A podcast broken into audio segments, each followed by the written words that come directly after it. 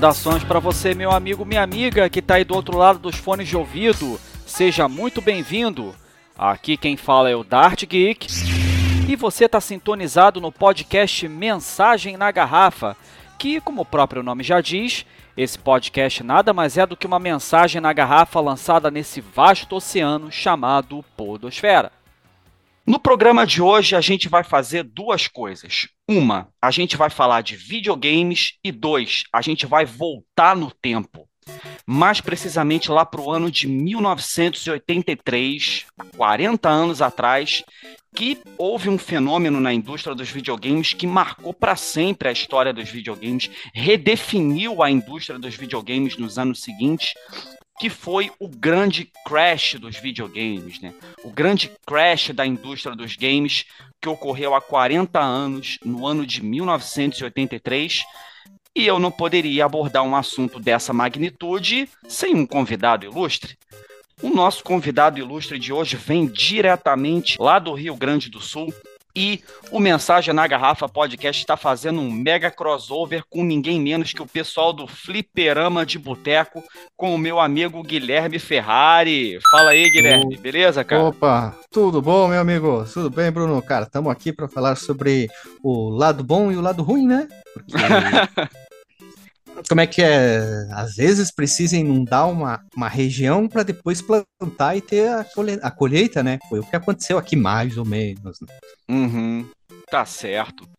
E aí, Guilherme, é, só se apresenta aí pra galera, faz o seu jabazex do, do fliperama de boteco, como é que as pessoas podem entrar em contato aí com você? Ah, boa. Eu sou o Guilherme, sou o host lá do Fliperama de Boteco, estamos a prestes a completar muitos anos aí, oito anos, acho que, é, acho que é oito anos, peraí, 16, 17, 18, 19, 20, 21, 22, 23, oito anos, nove, nove anos de podcast. Nove anos de podcast, nove. cara. É, eu contei é, errado, é. é nove, esse ano a gente fez oito, ano que vem é nove, que a gente grava sobre joguinhos antigos do nosso coração, com ênfase em jogos diferentões. Não que a gente não grave sobre Sonic, Mario, Street Fighter, mas a gente gosta de pegar aquelas joias raras que outros podcasts dos amigos não falam, a gente vai lá, abraça e fala tudo e a gente consegue gravar um podcast ali de um jogo de Atari e demorar duas, duas horas o episódio. Uhum. É muito comum você pegar lá o feed do Fliperama de Boteco, né? Você vê assim, jogos obscuros de navinha. Pô, esses são os meus preferidos, cara.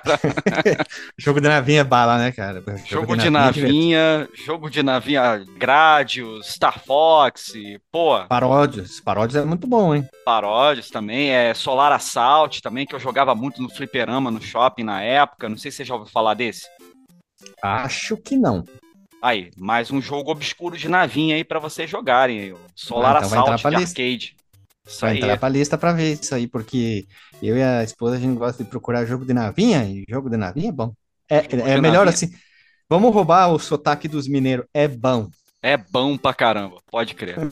Meu amigo Guilherme, vamos transportar aí direto lá pro ano de 1983, a indústria dos games ali nascendo, começando a se consolidar, começando a lucrar os seus milhões na época, né? E aí, cara, é, antes da gente falar da crise propriamente dita, né? Como é que tava a, a, a, cara da indústria dos games, como é que estava a indústria dos games naquela época, né? Vamos citar, situar o contexto aqui para o nosso ouvinte entender por que, que aconteceu essa grande crise nos, na indústria dos videogames lá em 1983. A gente gravou um episódio sobre esse, lá foi uma zoeira no fliperama, mas vamos lá. lá a gente trouxe muitos números, dados, mas a gente levou no 100% loucura, mas tem bastante interessante, bastante coisa, e a gente tinha trazido uns números, eu fui procurar que as receitas em 83 chegaram a atingir 3,2 bilhões de dólares e Nossa, 80... velho! É, isso antes da queda. E depois ela teve uma queda de 97% pós o Crash. O Crash não existe uma data muito específica, né? Vamos Uhum. dizer assim, ah, foi a, no dia tal, horário tal, tipo o dia D, hora H, como tem na Segunda Guerra Mundial. Mas Aham. infelizmente foi. A melhor definição é: não foi o jogo do Atari, Uhum. do ET, mas ele contribuiu para jogar a última pá de cal, que basicamente naquela época, após a Activision, vamos dizer assim, ser fundada e começar a fazer jogos muito bons e acabar criando uma cultura da engenharia, engen- engenharia reversa, muita empresa começou a fazer muito jogo. E esse muito jogo, nós estamos falando de muito jogo ruim, jogo merda, onde Uhum. que uma pasta de dente podia ter o seu jogo, a ração do cachorro podia ser seu jogo, Nossa, Se um cara- velho. é, é, se um tio lá, o, o tio João, que tinha um açougue, ele podia fazer seu jogo, então nós tínhamos o console Atari, que era o dominante do mercado, com um, vou- vou inventar um termo aqui, um pencamilhão de jogos, sendo uma parcela muito pouco baixa, né? E aí, logo, o pessoal começou a perder o interesse e, claro, lá no final do ano ia sair o jogo do Atari, foi criado um grande hype, e quando ele saiu, o pessoal da Atari ele previa que as pessoas chegariam a comprar até três jogos. Na verdade, seriam dois, né? Dois jogos, um para jogar e um para guardar do Atari. Uhum. E quando saiu as primeiras resenhas, as pessoas viram que não era bom e eles começaram a olhar com os outros olhos os jogos e começaram a ver, pô, isso aqui é ruim, é ruim, é ruim, é ruim, é ruim. é ruim. Nossa, velho. Tudo é ruim, né? Puta. E aí foi um desastre total. Eu queria saber se existia, sei lá, lojas, isso não encontrei número, que vendiam só jogos de Atari e fecharam. Que mais tarde aconteceu isso com as, as revistarias lá nos Estados Unidos, após o a bolha dos, dos quadrinhos, né? Uhum. E aí muitas fecharam. Comic Shop, tinha esquecido o nome. Quantas empresas devem ter ido à falen- à falência, quanta gente deixou de vender, e aí É. o público americano perdeu total interesse pelos videogames, sendo que lá na Europa tinha o movimento daqueles computadores caseiros, ZX Spectrum, né? Tinha o Uhum. MSX do Japão e isso Tinha um crescer- MSX, é verdade, é. Pô, joguei muito joguinho de MSX, cara. Joguei muito MSX tem, joguinho. muito, tem uma biblioteca gigante, né? Todo mundo diz que o melhor eh, Metal Gear é do MSX, né? Com certeza, sem sombra de dúvida. Pra você ver como que as ideias pra videogames naquela época eram esquizofrênicas, né? Nos anos 80, o, o, o Ronald, o Ronald Reagan era o presidente dos Estados Unidos, né? E, cara, ele, ele pediu pra fazer um jogo de videogame sobre um cara fazendo uma campanha presidencial. Porra, quem vai querer comprar um jogo de uma campanha presidencial, porra? É, simulador. Simulador, a gente tem muitos simuladores, Nossa, né? velho. Cada, cada ideia maluca, né? Mas é só pra situar aqui o, o contexto do. O, pra, o contexto assim mais histórico, né? De como é que andavam os videogames naquela época. A gente teve ali a, a, a primeira geração de videogames, né? Pong, né? O Pong foi o primeiro que bombou, né? O primeiro, Primeiro. que bombou, é. E o e dizem tênis, que né? até o o, Pong. é, o primeiro grande crash, entre aspas, foi o saturamento, inventei a palavra agora, sobre a quantidade de Pongs que tinham, né? Teve muito Uhum. Pong naquela época. A Nintendo teve um clone laranjão, que era de Pong, o telejogo aqui no Brasil, né? Muitos É. Pong, Pong, Pong, Pong, e saturou. O pessoal cansou Saturou, mesmo. né? Só, tá- o pessoal cansou, é. E aí, a- até que no final aí dos anos 70 aí surgiu essa, essa empresa nada menos que, cara, pra mim trouxe o console mais importante da história dos games como a, que a gente tem até hoje. Eu acho que se não fosse pelo Atari 2600, os videogames não seriam isso tudo que ele é hoje. Veio a Atari com uma proposta nova, né? Só que como é que funcionava os jogos naquela época, né? Os jogos naquela época eram programados por uma pessoa só. Isso, porra, era uma loucura, né? Toda aquela aquela mecânica para você programar um jogo e tudo isso nas costas de um cara só. Só que a empresa dava muito liber- muita liberdade para os programadores deles, né? Os caras tinham que exercitar a criatividade. Então, se por exemplo você quisesse ter uma sala privativa com uma bateria eletrônica para você tocar e exercer sua criatividade, você podia ter. Se você quisesse. Tinha droguinha, droguinha. Tinha aquela Cigarro. droguinha básica também, o pozinho branco e, e outras mais. Putaria dá com pau. Putaria pra caramba e tal. Olha só, Bruno, a gente tem que fazer uma analogia bem fácil. Tu assistiu O Lobo de Wall Street? Já, já assisti. Era uhum. quase aquilo. É quase aquilo, né? Pois quase é. aquilo. Então, toda a responsabilidade pelo sucesso de um jogo estava nas costas de um único programador, né? E aí a gente tem programadores icônicos, né, da Atari, né, como por exemplo o Warren Robinett, né, que, que programou o Adventure, né, que foi o primeiro easter egg da história dos videogames, né, porque uhum. na época a Atari não dava o crédito, né, não, quando você quando o jogo tinha um final, o, o, não aparecia lá o nome do programador nem na fita, no cartucho, nem em lugar nenhum. E aí o, o, Warren Robinett, né, que é o programador do Adventure, né, ele escondeu o nome dele dentro de uma das salas do, do castelo do jogo, né? E aí você entrava lá e aí tem o easter egg que inclusive é o mote do jogador número um, né? Tanto o livro Isso. quanto o filme, que é muito bom. Gostei bastante uhum. do livro. Eu posso chamar atenção para uma pessoa, hum. Carol Shaw a criadora de nada mais e nada menos do River Raid. Talvez ela seja a grande primeira mulher no mundo dos jogos a desenvolver jogos. Ela foi Boy. talvez a, a grande desbravadora, né? Uhum. Ela é renomenada, ela era uma programadora, não era qualquer coisa. Ela programou um jogo que é reconhecido por muitos e muitos anos, até hoje em dia, que é o River Raid, talvez o, um dos top 5 jogos do Atari de todos os tempos.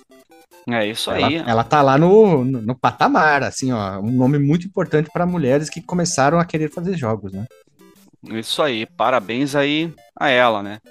E aí, nesse universo dos programadores da Atari, né, não tem como a gente esquecer esse cara que foi, de certa forma, um pivô no, na, na crise dos videogames dos anos 80, né, de 83, que é o Howard Scott Warshaw. Que nome que, difícil de falar, né? Que nome difícil do caralho que ele programou vários jogos de sucesso, né? Como, por exemplo, Indiana Jones e tudo mais. Que, que ninguém lembra a não ser o jogo do, do ET. Esse é o problema. Esse é o grande problema. Cara, eu imagino o quanto esse cara deve ter sofrido. Porque é o seguinte, é só situando aqui, né? Tinha sido lançado o filme do ET, do, do, Steven Spielberg, né? Exatamente, aquele do ET. Exatamente esse filme. ET Telefone em Minha Casa. ET Telefone em Minha Casa. E aí o pessoal queria fazer um jogo do Atari 2600 sobre o filme ET, né? E aí pediram para o Howard Scott Warshaw programar um jogo em nada menos que cinco dias. Seis semanas. Seis semanas. Aí, algumas semanas. Ah, não dá, né? Não, não dá. Como, né? Era, pra, era humanamente impossível o cara programar um jogo e o negócio ficar bom, né? Aí ele fez o negócio às pressas, não deu tempo de testar, e aí fez e inundou o mercado com o jogo do ET, né? Só que aí o feedback da galera foi extremamente negativo, porque o jogo. Ah, cara, vou te dizer a verdade, viu? Não dá para aliviar, não o jogo é ruim pra cacete. Eu não sei o que, que você achou do Atari. Ah, é muito ruim, bah. Ele é dói. É muito ruim. É, ele dói, né, cara? Ele dói, né? Eu acho que a melhor definição é ele dói, porque ele não. Ele, nem ele sabe para que, que ele veio ao mundo. É um jogo confuso. Alguns fãs, anos depois, tentaram consertar o jogo, colocando algumas coisas a mais, mas não tem. Ele não tem, como é que diz, essência, não tem vida, não tem nada, né? Ele é um algo muito nada a ver com, com ET, ET telefone minha casa, vamos voltar para casa e não tem, é um alienígena, supostamente o ET, fugindo de supostamente um ser humano e ele supostamente cai dentro de buracos, né? O tempo todo caindo dentro de buracos, né? O, o, mote do jogo, né, é aquela parte que ele vai juntar as peças para poder fazer a ligação para casa, né? E aí você tem que ficar correndo de fugindo de cientistas, é, fugindo da polícia. Só que o problema todo, você não pode dar um único passo que aí você cai dentro de uns poços, de uns buracos enormes. E dentro desses buracos ficam as peças, né, que, que você tem que procurar para juntar Sim, e montar. Tu tem que achar, achar o buraco certo onde que tá a peça, né? Exatamente. Só que, cara, você fica o tempo todo caindo nos buracos e o tempo todo chegando gente pegando você, levando pro hospital, então pra cadeia. Pô, é um jogo que dói, cara. Que dói de, de, de jogar, viu? É muito tu, che ruim. tu chegou a jogar o do Game Boy Color ou do Advanced? Acho não, não, não, Eu já ouvi é, falar que existe. É tão ruim quanto, hein? Nossa, é ruim, velho. É tão ruim, é ruim quanto, né? Uhum. É tão ruim quanto. Eu não, eu não sei se é ruim quanto. Mas é ruim. É ruim. Uhum. É ruim. É ruim também.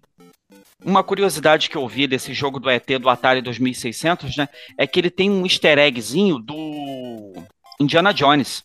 Você encontra é, lá o é, você encontra lá em, em determinado ponto, você combina os itens e aí forma um chicote do Indiana Jones. Olha só. Bem legal. Bom, a ideia do easter egg seria era legal, né? Mas infelizmente o jogo foi um desastre. Aí... Ah, ele, foi, ele foi um desastre e foi a última pá de cal naquilo tudo, né?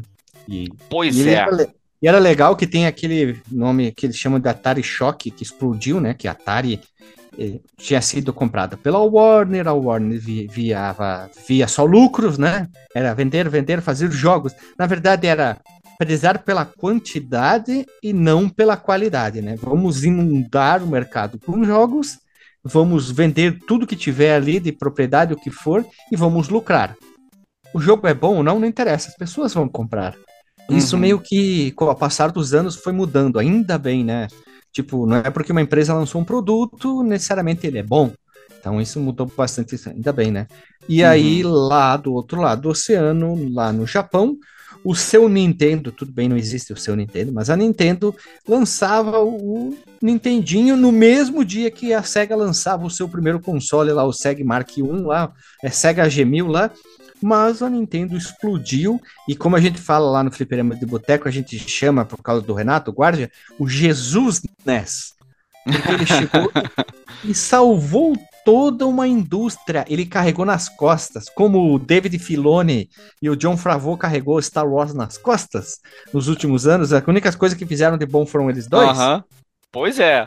Né? Pois é. Exatamente, exatamente o que a Nintendo fez. Ela lançou um console Tá, tudo bem que começou mais ou menos bem, ali, mais fraco, desculpa, depois melhorou. Mas se não fosse a Nintendo, depois investir pesado, entrar com cautela nos Estados Unidos, que era o principal mercado, é, eles salvaram, né? Uhum. Salvaram tudo, ainda bem, né? Você tem esse desastre, né, que foi o, o ET do Atari 2600, né? E aí, cara, tem uma, uma curiosidade, tem até documentário sobre isso, né? Que assim existia a lenda urbana de que esse, esses cartuchos do jogo do, do ET pro Atari 2600 ficaram estocados durante um tempão na, na, nas lojas, né, no, nos estoques e tal. Aí o pessoal perguntou: o que, que a gente vai fazer com essa porra toda? Ah, já que não vendeu, então enterra no aterro. E aí Legal, pessoal... essa, essa, história é demais. Puta, essa história é E aí o pessoal e aí rezava, né, a lenda urbana, não existia internet na época para a gente confirmar, para a gente fazer fórum, especular e etc., existia a lenda urbana de que esses milhares de cartuchos né, foram enterrados no deserto do Arizona, se eu não me engano, um lugar lá nos Estados Unidos. E aí, anos mais tarde, os fãs do Atari 2600 se mobilizaram para descobrir onde estavam enterrados esses cartuchos e os caras encontraram, meu amigo. Tem, Tem até, até documentário, né? Uhum, Atari Game Over, não é?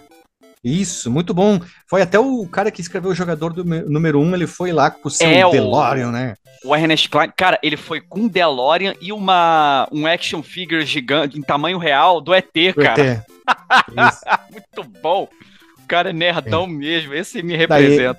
Daí, é, tem muita galera aí pelas internet que começou a pegar um cartucho do Atari que não valia bosta nenhuma, sujava, amassava e dizia que era um dos desenterrados, né? Tava vendendo no eBay por aí. É, Pode-se dizer que essa foi a primeira lenda urbana do universo dos games? Era por muitos anos mentira. Depois vieram os desenterrados. Depois disseram que não, não, isso foi só uma jogada de marketing, não sei o quê. Mas a Atari na época não fez nada, né, para trabalhar com isso. Pois é, né? E aí, cara, você tem esse documentário que vale a pena você conferir, que é o Atari Game Over, né? Que o pessoal se mobiliza para poder escavar lá onde supostamente estavam enterrados os cartuchos do ET 2600 e os caras encontram, meu amigo. Foi verdade. Hum, 2014 é, aqui é o documentário, eu tava procurando o ano certo dele. Aham, 2014, né? Aí vai, vai para 10 anos, né? Va acho, que, acho que vale um, um podcast, né? Um especial sobre o, o documentário Atari Game Over, né? É verdade. Eu tô procurando em qual serviço de streaming ele tá disponível. É uma boa pergunta. É, aqui aparece no Prime Video só. Beleza, então se você tem aí o Prime Video, dá uma conferida aí que vale a pena, né? Achei no YouTube aqui, ó. Atari Game Over, além dos cartuchos enterrados do comentário. Alguém baixou e subiu no YouTube. E subiu tá no YouTube. Tá, é, beleza. Tem uma horinha só o documentário. Uma horinha bem curtinha. Bem legal, bem legal mesmo. Acaba que depois desse episódio, né, do, do fracasso que foi o ET pro Atari 2600, né, o Howard Scott Warshaw recebeu um, um hate, um cancelamento violento, né, a tal ponto que o cara deixou a carreira de programador e virou nada menos do que psicólogo. Eu acho que Tá para lidar para lidar Tá com o certo. trauma dele, É Pô, verdade. o cara virou psicólogo para ajudar a lidar com o trauma dele e ajudar os outros, né? E o cara, o Howard Scott Warshaw foi convidado, né, por essa galera, né, para para poder ver lá o- o- os cartuchos enterrados. Foi um, um momento bem emocionante também. Ele fala, cara, sendo bem gamer assim, eu zerei parte da minha vida agora. Ah, é, eu zerei parte do, do, do jogo da minha vida, vindo aqui e tal, me reconciliando com o passado, com tudo que eu sofri e tal. Porra, o cara deve ter sofrido pra caralho, né não? Com certeza. E outra coisa, a Atari tentou lançar o ano seguinte, né? Desculpa, o ano anterior, o 5200, que era uma evolução do, do 2600, mas mesmo assim ele foi um fracasso total, né? No mercado. Uhum. Ninguém lembra mais dele. Teve ainda o 7886, que era para concorrer de frente com o Nintendinho, mas foi um outro fiasco.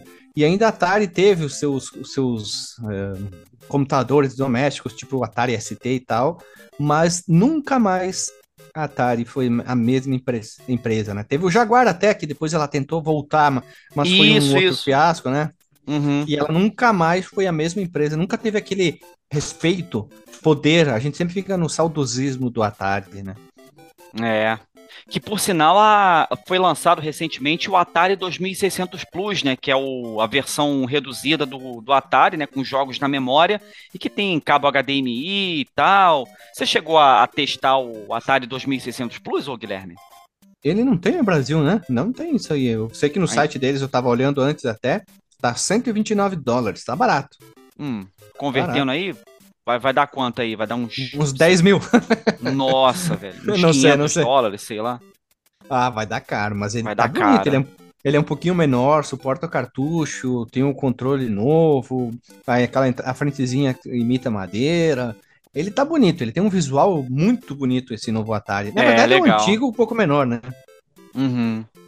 E aí, cara, esse negócio todo do, da primeira, da, da- da- do primeiro grande crash né, dos videogames, você falou aí que a Activision ela tinha uma parceria com a Atari, mas depois isso foi mudando ao longo do tempo, né? Como é que a gente pode ver aí a parceria da, da Activision com a Atari 2000, ah, na, naquela época, né?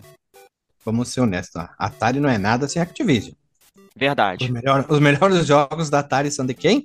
Activision. Porque naquela época foi engraçado. O pessoal da Atari que se, se sentia insatisfeito dentro da Atari saiu, criou a Activision, fizeram os melhores jogos, todo mundo sabe disso, não precisa nem contestar. E depois a Atari quis eh, processar eles porque estavam lançando os jogos pro Atari. É uma coisa meio nada a ver, né? E aí a Activision conseguiram se acertar direitinho e a Atari só sobreviveu por muitos anos graças à Activision. Só que outras empresas até tentaram lançar jogos, mas a gente nem lembra de outras não ser Activision, Atari e aquela montoeira de lixo lançado por outras empresas, né? E, só que a Activision perdura até hoje com nome forte, tá? Tudo bem, que tem aqueles problemas, comprou a Blizzard e, e agora teve todos aqueles problemas antes da compra, mas ela tem um nome muito forte há muitos e muitos anos, quase o mesmo tempo de duração da Nintendo, de uma Sega, né? Que são as É. empresas talvez mais velhas dos videogames aí. É uma, é uma reputação muito consolidada ao longo do tempo, né, cara? Ela foi fundada em 79, eu achava que era 81, mas não, 79 ela foi fundada, ó. Depois Uhum. ela mudou de, algum mudou de nome, mas aí não, não influencia, né? É a mesma Uhum. coisa ainda, a mesma empresa, só que trocou o nome. Foi para Activision Inc. Mas a Activision, como a gente conhece, Pitfall, talvez um dos maiores jogos de todos os tempos do Atari, foram eles que fizeram, né? Então, temos que sempre falar de Atari, falar de Activision e falar do ET. E falar do, e falar do, do Howard, Ward- o Howard Scott Warshaw. Caraca, quase que não Coitado, sai o cara. nome do cara. Ah, eu não tento falar porque eu não consigo. Aham. O pessoal ah. opta por, por falar o nome dele pela sigla, né? Porque é difícil pra é HSW, né? H, o, ah, o cara, o HSW, Howard Scott Warshaw. Hum. a galera opta é. por falar o, a sigla do nome dele. Eu não queria ser ele, porque ele vai ser sempre lembrado pro jogo que fracassou. Ele pode ter viajado à Lua, caído de um avião de muitos, muitos metros de altura, em pé, sobrevivido sem quebrado uma perna, mas sempre vão lembrar dele do jogo do ET. Pois Essa é, é a parte, parte ruim, né, cara? A parte ruim Essa é a lembrado. parte ruim, né? E dizem é. que é o jogo que erroneamente falam que o ET é que acabou com a indústria do videogame lá. Não, foi uma sequência gigante, uma bolha, de, uma bola de neve. Caso alguém aqui que está ouvindo assiste o canal do Lito, ele fala é mais um elo da, elo da corrente que foi se juntando, que ele fala nos acidentes aéreos.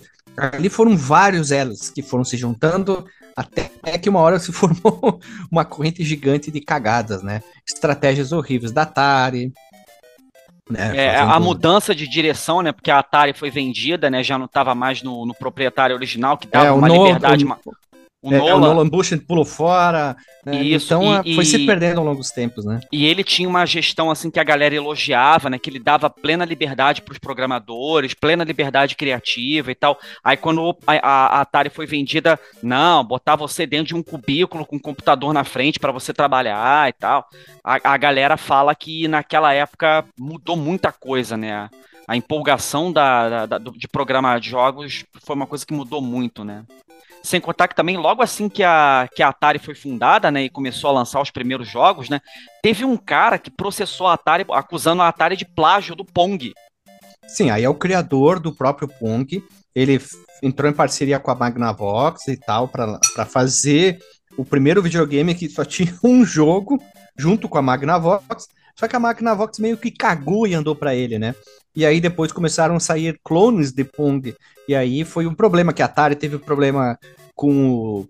Eles tentaram quase lançar o Tetris, depois não conseguiram. Teve o Pac-Man, que era um dos mais famosos jogos de arcade da, dos anos 80. Foi um fiasco o jogo do Atari. A Atari teve várias furadas naquela, naquela mesma época também. Se tu for listar aqui cagadas da Atari, dá para escrever um artigo gigante, é. né? Então foi uma série de erros uma série de erros que já vinha aí ao longo do tempo, mas que a cereja do bolo foi realmente o lançamento do jogo do ET pro Atari 2600 e aí que despencou os lucros da Atari, né? Que aí deu esse primeiro grande crash da história dos videogames, né? E aí, cara, o jogo do ET pro Atari 2600 foi a cereja do bolo de merda, né? Que estourou a crise o crash dos videogames nos anos 80, né? Foi uma série de erros que já vinha ao longo da história da Atari, né? E aí, cara, a indústria dos games teve que se reinventar, né? Teve que se repensar, né? Como é que aconteceu aí? O que, que a indústria dos games fez aí para se repensar no mercado, para se reinserir no mercado? Porque assim, eu acredito que muita gente deve ter ficado traumatizada com videogame em virtude da experiência negativa que teve com o ET, né?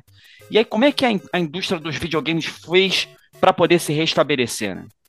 Podemos dizer foi quando a Nintendo entrou nos Estados Unidos chamando o videogame uma entidade interativa, não mais o videogame, né? Quase como se fosse um computador e ela prezou pela qualidade e não pela quantidade. Aquela regra que a Nintendo tinha de X jogos por ano que uma empresa podia lançar era por causa disso, para não inundar o mercado de lixo, né? E aí é. foi uma atitude certeira da Nintendo, perfeita, que era que acontecia, né? A empresa senão faria centenas de números de milhares de jogos bons, ruins do mercado, e, e aí o Nintendinho teria muitos jogos, teria uma, uma quantidade enorme, né? Tipo, a Konami fez a Ultra, que daí uhum. publicava jogos sobre outro nome. É, era um jeito de burlar, mas pelo menos não eram jogos ruins, tipo os Tartarugas Ninja saíram pela Ultra no Nintendinho. Pois é, né? né? Pois é, mas né? São jogos bons, mas são jogos bons. Vamos botar um parênteses aqui, que eram jogos bons, não era um jogo merda. Na época que a Konami sabia fazer jogo, né? empresa... Todo mundo fala isso, na época é. que a Konami... Pô, a Konami tem nada menos do que o Castlevania Symphony of the Night, né, cara? Então, na época a Konami sabia fazer uns jogos muito bons mesmo, né? Agora ela perdeu o rumo.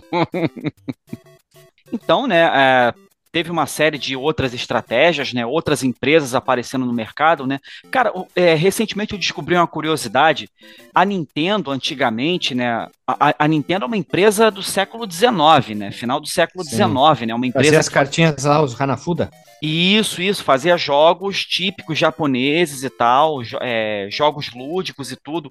E aí, um dos caras que, que guardava, né, que zelava lá pelos galpões da Nintendo, né, nessa época, no século XIX, era um descendente de italianão, que assim, a imagem do Super Mario foi inspirada nele.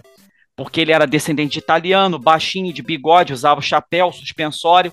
E aí, em homenagem a esse cara, o Miyamoto criou o Super Mario, né? É, a história que, que algumas histórias contam até que era fazer o bigode era para não fazer a boca e o chapéu era para não fazer o cabelo, né? O cabelo, Aí era, é. Era mais fácil, né? Era mais fácil, mas foi em homenagem a esse cara que existiu na vida real, né?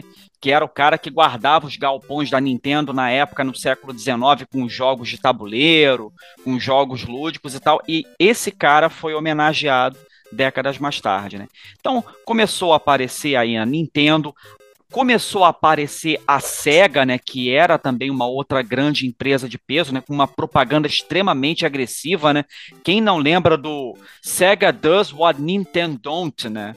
A Sega faz propaganda, né? É, a, a, Sega faz o que a Nintendo não faz, né? Ou então propagandas extremamente agressivas, sugerindo que o Nintendo, a Nintendo era coisa de criança e os jogos de homens de verdade eram os jogos da Sega, né? O jargão publicitário dele também é aquele Sega! Aquele cara gritando Sega. Que ficou... Ah, assim que depois veio o Sega Tansan Shiro, que era do Saturno, que era aquele lutador, né? Isso, né? isso, que era aquele lutador, é, pode Sega Tansan Shiro! Pode crer. E aí. Ah, achava muito legal o Sega Tação Shiro. Aham. Que diga-se de passagem, né? A guerra dos consoles dos anos 90 também dá um assunto para um podcastzinho, né? Claro, né? Era uma disputa, era a Guerra Fria dos consoles. Né? Era a Guerra Fria dos consoles, cara. Pode crer. E aí, pode ter certeza que quando a gente for falar sobre esse assunto, você vai ser convidado aqui no podcast. Obrigado, claro. Pra a gente bater um papo. E aí vai ser super divertido, como tá sendo hoje e aí a gente troca essa ideia aí. Mas então, meu, meu, meu amigo Guilherme, eu queria que você fizesse aí algumas considerações finais, né, sobre como é que foi a, o grande crash dos videogames do, de 1983, o que, que a indústria dos games aprendeu com isso, qual foi o amadurecimento, qual foi o aprendizado e o que, que você espera da indústria dos videogames nessa atualidade que a gente vive hoje. Eu espero preço menor. Esse é o mais importante. ah, o resto você for. não, não sei. Brincadeira, não, não. O que deu para ver aqui é qualidade é o mais importante destaque o seu trabalhador, que pode dar muita merda. Eu lembro que uma vez um cara foi maltratado numa empresa e ele foi lá demitido e foi lá e deletou todo o banco de dados, né? Lembra que o jogo tá na mão do desenvolvedor. Então acho Exatamente, que é. a gente aprendeu a ter mais respeito e luz aos desenvolvedores, aos criadores, e eles aprenderam muito sobre como fazer um jogo que não é só fazer um jogo rápido e estar no mercado. A gente vê isso até hoje, né? Jogos saindo quebrados. Parece que não aprenderam nada. É. Isso já vem acontecendo há mais de 10 anos. Então esperamos que esses jogos quebrados não saiam. Mas, mas um bugzinho, um glitchzinho aqui é comum, é impossível prever tudo. Mas eu gostaria de ver, lógico, também mais participação do Brasil, né? Acho que, tipo, o Game Awards agora vai ter dois jogos indicados do Brasil. Gostaria que tivesse mais, não sei como, eu não sou desenvolvedor. Uhum. Mas eu gostaria de ver mais jogos brasile...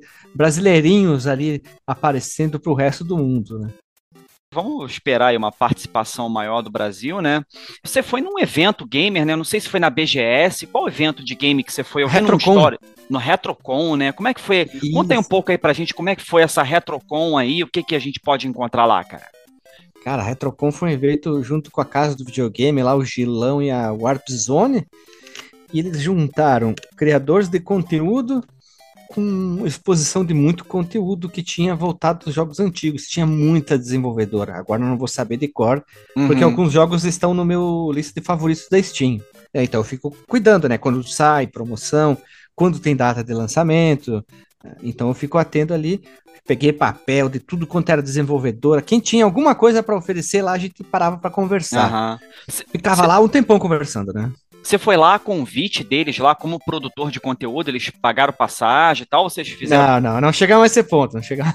Ah, legal, Eles legal. convidaram se a gente queria gravar um podcast lá, o MesaCast clássico, né? Põe uhum. ouvido, microfone, troca ideia. Eles gravaram com o pessoal do 99 Vidas, teve o Vai de Retro, o pessoal do próprio Warp Zone, agora me esqueci o nome dos outros podcasts, me desculpe. Mas eles gravaram e a gente gravou no domingo. A gente foi pra lá, a gente participou, encontramos o pessoal que só falava pela internet, tipo uhum. o Éder, que é, grava sempre com nós, o Fernando. Eu uhum. encontrei de novo o Renatão, que faz parte, o Vigia BR, que é o cara, tipo, a entidade humana que mais fala de Diablo aqui no Brasil. Ah, legal encontrar, legal. encontrar os ouvintes lá, o pessoal da própria Warp Zone que só tinha falado pela internet. O Luiz do Retro Games Brasil, que a gente gravou com ele um episódio bem no início do canal dele, poder conversar com essas pessoas foi muito legal. Pessoalmente, né? Pô, é bem legal, é. né, cara? Bem legal. Você chegou a ver também outros, assim, pessoas badaladas, tipo o Jurandir Filho, do 99 Vidas? Não, é só tinha o Bruno Carvalho. Assim, Bruno ele... Carvalho, tá certo. É porque o cara é altão, né? Ele é bem... É. Assim, eu vi, eu vi ele bem rapidinho, e o, o BS Kaidu lá, que tu não conhece, não gosta do conteúdo dele, mas ele tinha uns dois seguranças, mas o segurança era mais, mais magro que um mendigo, assim. Então Nossa, foi até velho. engraçado. Uhum. Aí você foi lá na Retrocon, né? Sabe se a galera do Museu Itinerante do Videogame foi para lá também, né? Porque eu já vi exposição deles aqui. Lá. Pô, Sim, a galera, tinha... a galera faz presença, viu? Bem legal Não a, tinha muita coisa lá. Não tinha muita coisa, mas eles levaram várias coisas interessantes lá. Eu já fui no museu itinerante quando ele esteve aqui em Caxias do Sul. Eu, a Lili, a gente foi lá. Eu pensei assim: vou testar todos os videogames que estão disponíveis. Os que uhum. eu nunca vi na vida e o que eu nunca pude jogar, joguei todos, né? Aí... Quando eles vieram aqui no Rio de Janeiro, eu nunca tinha visto um Odyssey na minha vida. Cara, eu, eu testemunhei a história, cara. Eu me eu, senti eu assim. já tinha visto. Já tinha visto um Odyssey, já tinha visto ColecoVision, mas jogar não, né? Não tinha Aham. jogado. Né? É, os, car os caras recuperam, né? Só para situar o nosso ouvinte aqui, né? O pessoal do Museu Itinerante do Videogame, é, eles rodam as cidades, né? Trazendo exposição né, de videogames, assim, dos antigos até o VR hoje em dia, né? E a história deles é muito curiosa, porque começou com, assim... Um cara só, né? É, começou com um quase divórcio. O cara era, o cara era um aficionado por videogames, né? Um cara colecionava fita, colecionava consoles antigos e tal. Começou a acumular aquela porra toda. A mulher dele chegou e falou pro cara, ó, escolhe ou eu ou os videogames. Aí o cara, pô, por que, que, eu não posso ter as duas coisas ao mesmo tempo? E aí ele fez disso o negócio da vida dele, né? E eles vão migrando de cidade em cidade, expondo os videogames, eles recuperam. Que nem circo. É que é, nem circo. Eles recuperam né, os videogames antigos de modo que seja possível você jogar eles. Cara, eu joguei um ColecoVision, eu joguei um Television, eu joguei um Magnavox. Cara, é, eu é, é, um Atari Jaguar, hein? Um Atari é Jaguar, é, cara. E o controle é uma merda. Nossa, cara. E o, o Atari 5200 que eles trouxeram, foi 5200 ou 7800, eu não sei. Mas eles trouxeram simples, eu dei a sorte de simplesmente jogar o meu jogo favorito, que foi o Robotron 2084. Quem? Robotron 2084. É um Robotron jogo de. Robotron 2084 é um jogo que, assim, é, você é um humano, né, que tem que salvar a última família de seres humanos que existe de um uhum. ataque robótico.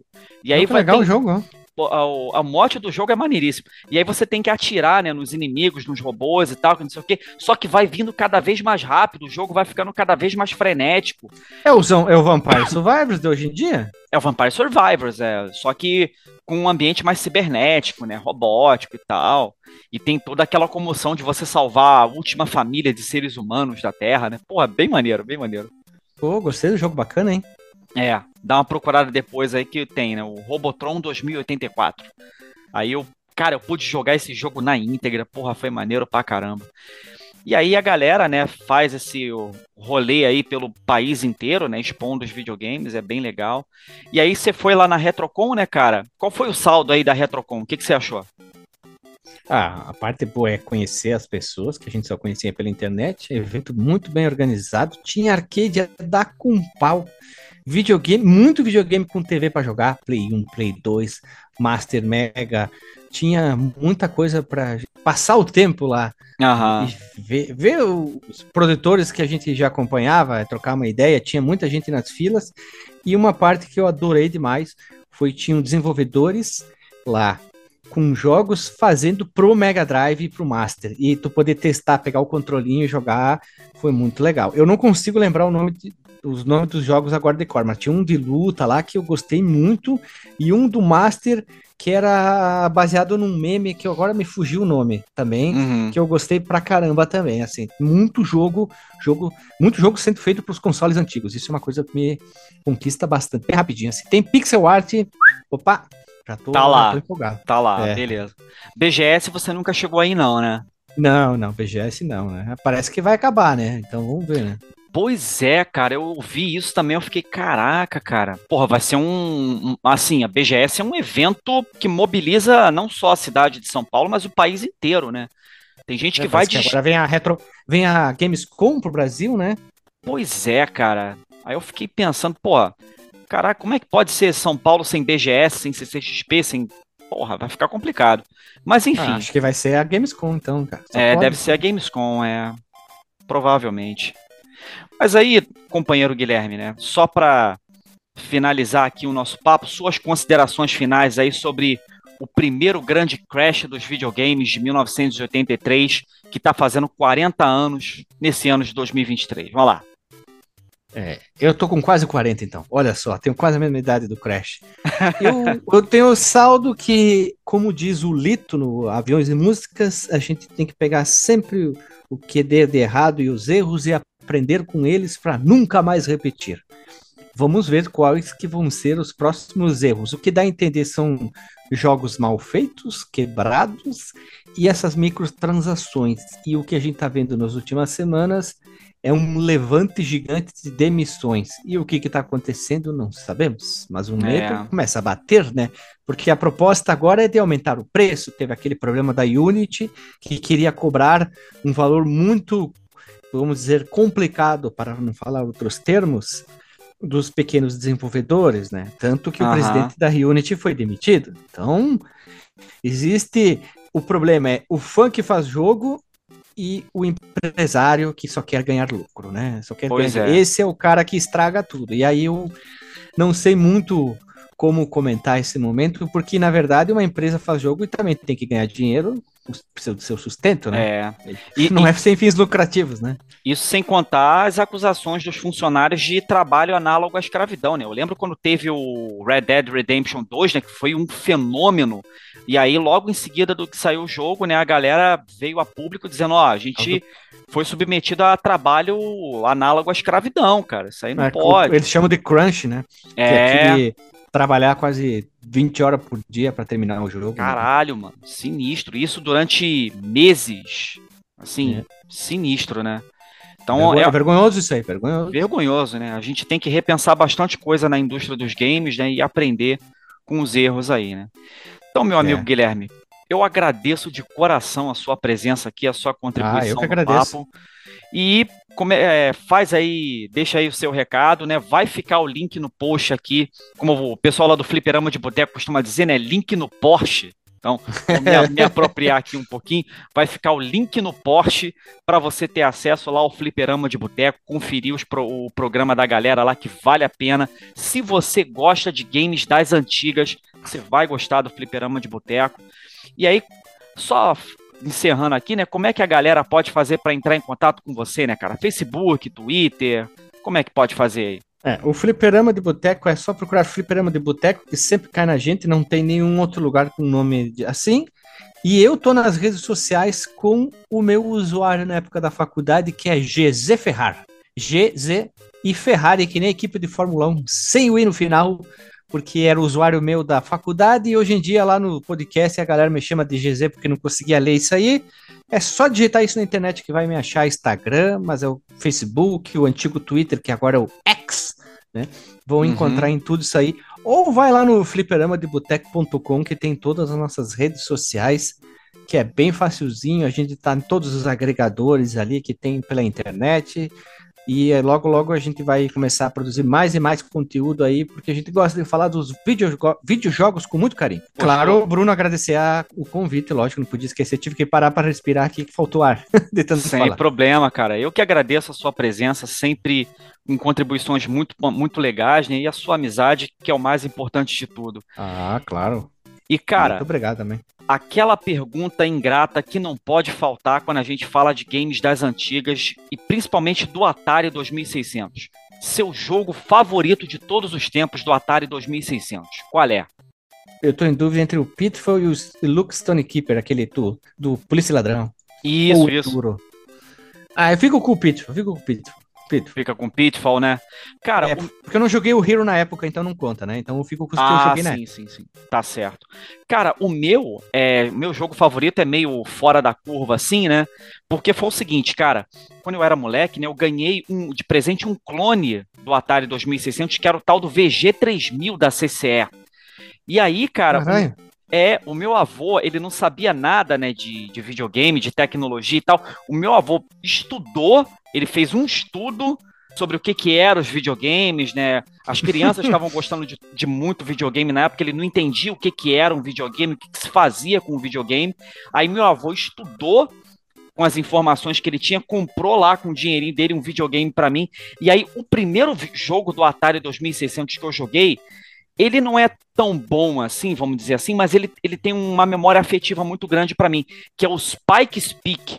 A missão do cara é simplesmente isso: escalar uma montanha e fincar uma bandeira no topo da montanha. É só isso. Aí você tem que desviar de ursos, desviar, desviar de águias. É, você tá subindo uma parte que tem neve, e aí a neve de repente desliza, e aí você tem que se segurar lá para não cair. É um joguinho bem legal. Cara, era muito desafiador para mim na época, né? Eu ficava puto que eu não conseguia colocar a bandeira lá no final. Mas, enfim, não precisa. A prova definitiva de que você não precisa ter gráficos absurdamente maravilhosos para fazer um bom jogo. O plot dos jogos antigos é simplesmente isso: chegar no, no topo de uma montanha e fincar uma bandeira lá. Pronto, tudo bem. E aí, é esse é o meu. Importante a diversão. É, e aí esse é o meu jogo favorito, né, do Atari 2600, né, que é o Spike's Peak. Mas depois eu descobri outros, né. É, quando eu, eu ganhei esse VG3000 do meu avô, né, veio lá o Spike's Peak, veio um jogo de pinball e veio o combate, cara. Porra, o combate... Porra, o combate era, era também um joguinho muito maneiro, né, que você podia escolher o tanque, o avião ou o helicóptero, né. Bah, bem ah, legal. Esse, esse Spike's legal. Peak aí eu achei bacana, eu vi aqui não conhecia ele. Aham. Uhum.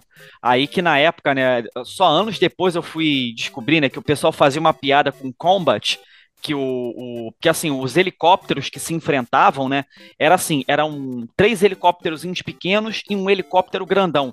Se você desse um tiro e acertasse o helicóptero grandão, ele começava a girar e aí, quando ele girava, ele parecia a suástica nazista, né? Um negócio louco. Eita! parecia uma.